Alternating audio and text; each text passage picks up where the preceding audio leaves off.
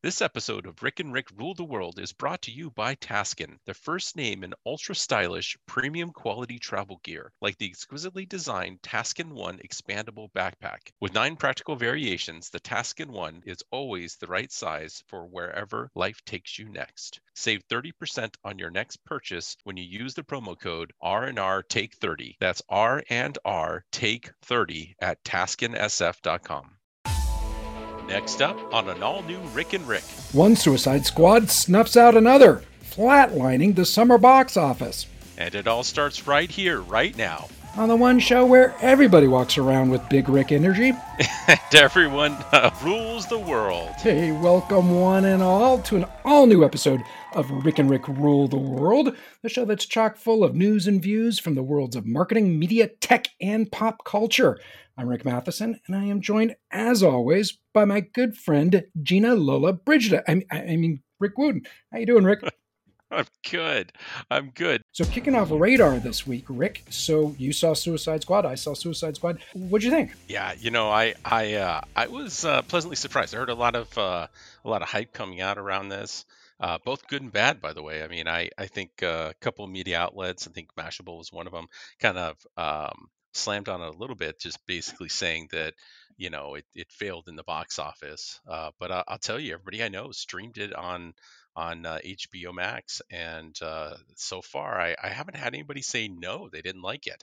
So so I finally uh, I finally broke down last week and I watched it. Unfortunately, I watched it in segments, uh, like a half hour at a time. I was just wherever I could steal a half hour, I watched it over the course of three or four days and uh, I enjoyed it, but I, I, felt like I missed a lot. So I went back and I, I watched it again. I started last night and finished it um, just before the show.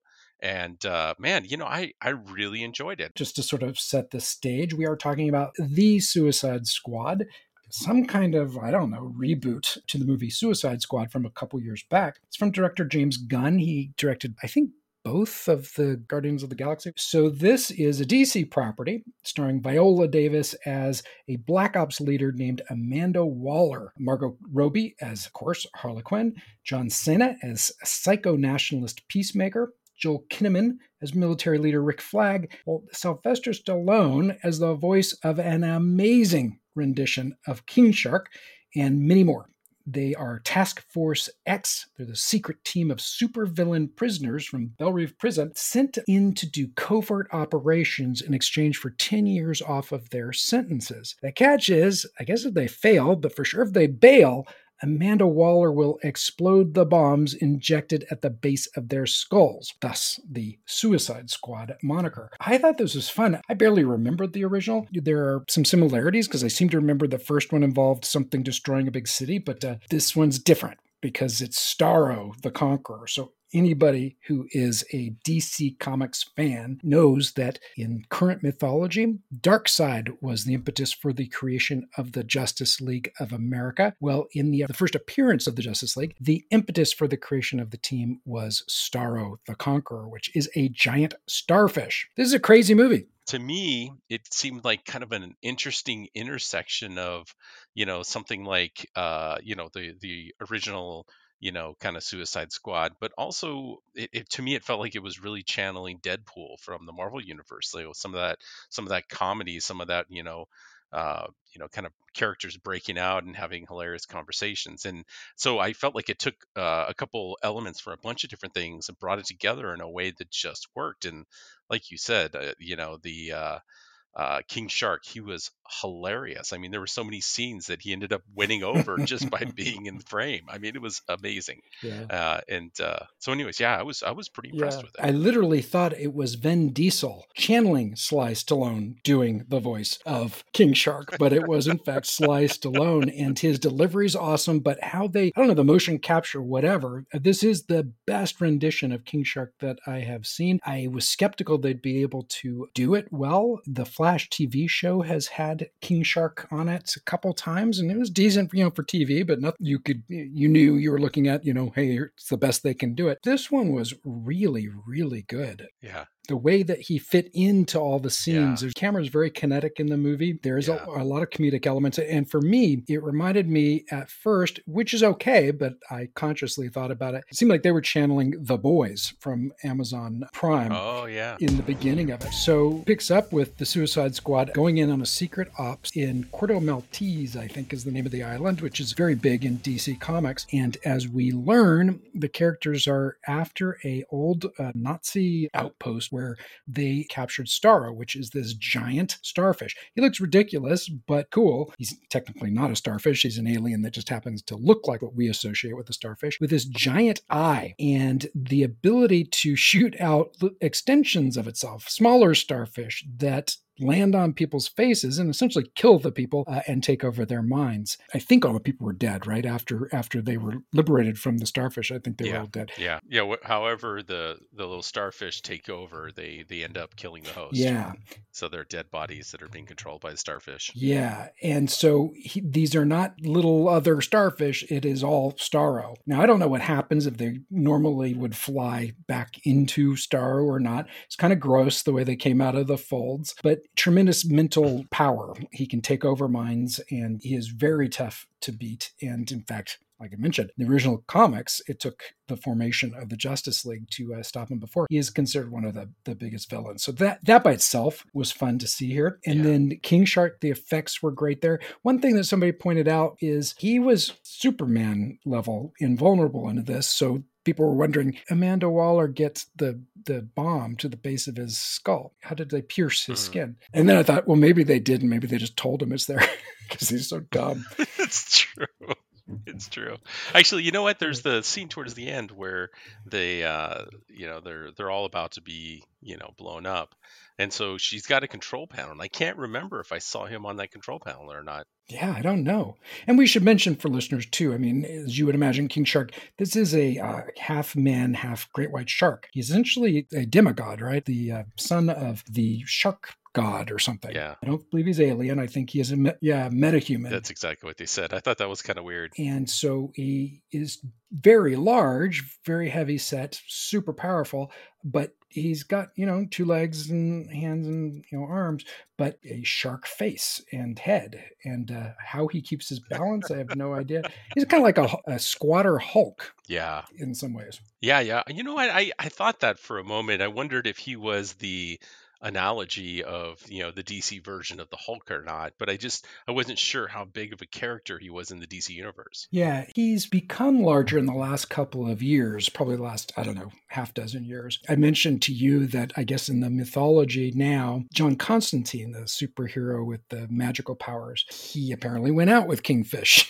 they were an item for a while. And uh, so that's been you know, used for comic relief in a lot of the animated shows. And people are like, wait, what? You were with him? That's awesome. So he's an interesting character. Now, what I thought was the character only said shark shark. Kind of like um, Hodor on Game of Thrones. Yeah. But here he did have some limited, you know, it was num num for eating something, you know, a, another human or something. And then friend. Yeah. Uh, he, he, he had a limited vocabulary, but much larger than I understood the character to be. True. And in the beginning of the show, he pointed at his hand and said hand. So he, he actually had quite a vocabulary. Yeah, yeah, much more than than I thought. I don't know that he's the equivalent of the Hulk. There's a character that always struck me as the version of the Hulk for DC is a character called Solomon Grundy. He was a character created, I don't want to say 1940, and he essentially is the Hulk, um, but he's undead, extremely powerful Interesting. is not a living thing and it creates interesting storylines because you know he has to be stopped but you feel for the guy because he can't remember if it's a curse or something but he wants to be gone and he can't and so uh, he's probably about the i don't know if he's as strong as the hulk but he's very much like that character So, so as I was going through the show, they had, you know, Harley Quinn, they had Bloodsport, Peacemaker, uh, whatever it was, something Rat 2, they they had King Shark. Now, were these major players in the DC universe, or are they kind of pulling out lesser known characters to bring into this? A little bit of both. So obviously Harley Quinn uh, is some of the big players, but um, there were several characters that I believe were created just for this. Usually the expendable, you know, the ones that got killed. A couple of that I looked up afterwards that I was unfamiliar with. I thought it was brilliant, and it really was. A character was the Mongal. So the character I'm familiar with is called Mongul. Must be her dad, but there's he's an alien enemy of Superman. But apparently this Mongal is in the comics. I'm trying to think. Uh, the Weasel guy I think was unique to this. Uh, that was James Gunn's brother, I think, mm-hmm. playing during the motion capture for that. Ratcatcher, I believe, is in the comics, but I think in this movie was Ratcatcher 2. At first, I was like, WTF, like, okay, so she controls rats or whatever. What I liked about the movie was in the way that The Boys does too, but does it over extended play, several hours, was it was over the top violence in this movie, but somehow you really kind of came to feel yeah. something for Ratcatcher and Bloodsport, and a couple of the characters. And I really like the way Amanda, you know, was calling him a leader, and he's like, "I'm not a leader," blah blah blah blah blah. And then there's that moment right. in the movie where he becomes the leader. Like all the cookie crumbs dropped throughout the movie, he pulled it all together and got everyone to be able to do what they needed to do when they needed to do it. That was fun. John Cena was great. He's in the Fast and Furious movies, and of course he's a wrestler. But I read this funny interview with Joel Kinnaman. So he was the guy from Altered yeah. Carbon. He he is Rick Flag in this thing where he was talking about, you know, these guys have to get really pumped up before these movies.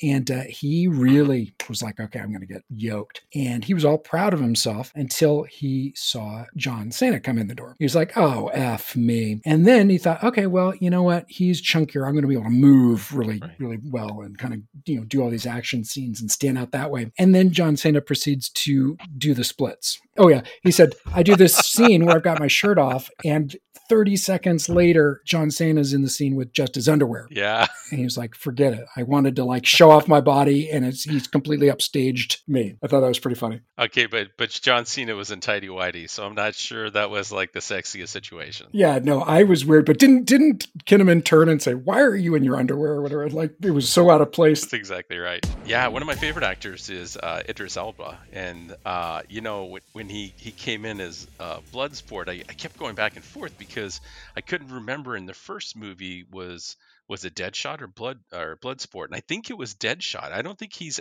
he's reprising the same character. I think this is a different one, right? I believe you're right. Yes, I believe Will Smith played Deadshot, and this is Bloodsport. Yeah, I don't know anything about that character. I really love the rivalry and the way it all played out in the end between um, John Cena and him uh, you know, the sort of one-upsmanship. And, you know, I liked what yeah. he says, you know, nobody gives a f- or he goes, they do if it's super cool. And he turns and goes, damn it, he's right. that, was a great scene. There were so many great scenes though. I mean, you talked about the, the, the one where John Cena comes out in his underwear and, you know, that whole scene, that was amazing, you know, where King Shark was about to eat Ratcatcher 2. and it's like, what are you doing? You don't eat your friends. I don't have friends.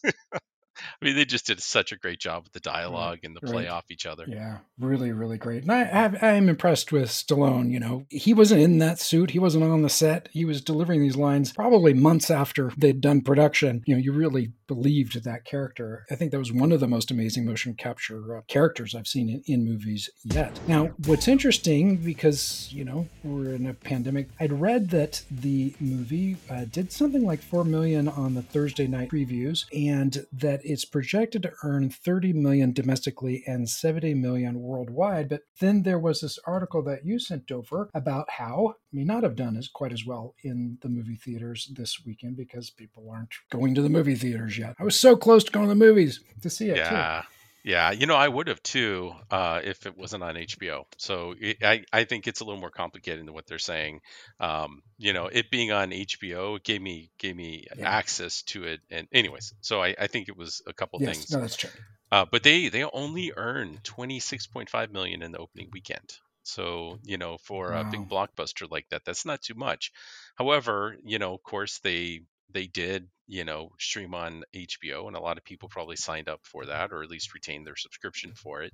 So there is a there is a much larger number that this probably uh, generated. Yeah, it's going to be difficult to measure this film or Black Widow and understand how the two play off each other uh, because you know they're part streaming and then they're they're part not streaming. Now Disney did a little bit different, where just because you have Disney doesn't mean you get the movie. You actually had to pay an, a still a little bit of extra in order to watch the movie on Disney Plus, uh, but that wasn't the case right. here. So we'll see at least Disney Plus will have a dollar figure directly attached to it. I'm sure this did help drive subscriptions to HBO Max. Now, you know, we, you and I have a love hate relationship with Rotten Tomato.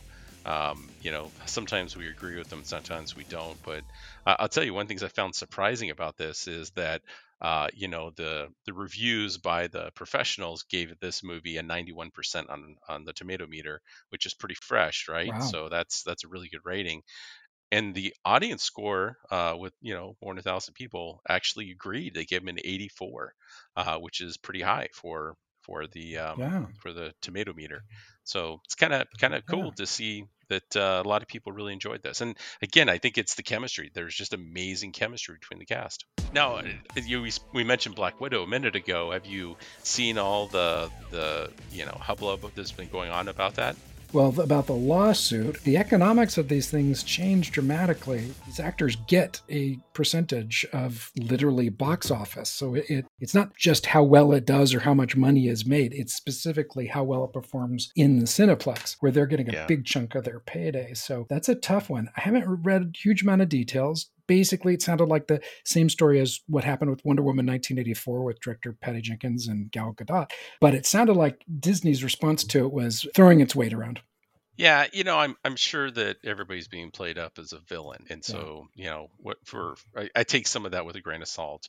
But at the end of the day, you know they they did have a contract with Scarlett Johansson for a theater, theatrical only production of this and obviously things got forced to go in a different way and while other studios renegotiated with their their actors and actresses Disney chose not to and they released the movie yeah. um, and and left the same contract in place and I'm sure in the end they'll make her whole but you know it's kind of a it's kind of a weird one that they didn't choose to renegotiate the contract ahead of time like other studios have. So I, yeah. I, I, think in this case, I, I think she's probably in the right. It's kind of silly that you know she didn't i mean they didn't try and negotiate with her ahead of time to change the terms considering they had changed the terms and how they were going to you know distribute the film. Yeah we'll it seemed like an unforced error. Even a uh, gesture to her would have yeah been, exactly. you know I, I think in the court of public opinion i think people are going to fall on, on her side. And it's you know it's disney and now they're so powerful. They did because they can but it doesn't leave a good taste in people's mouth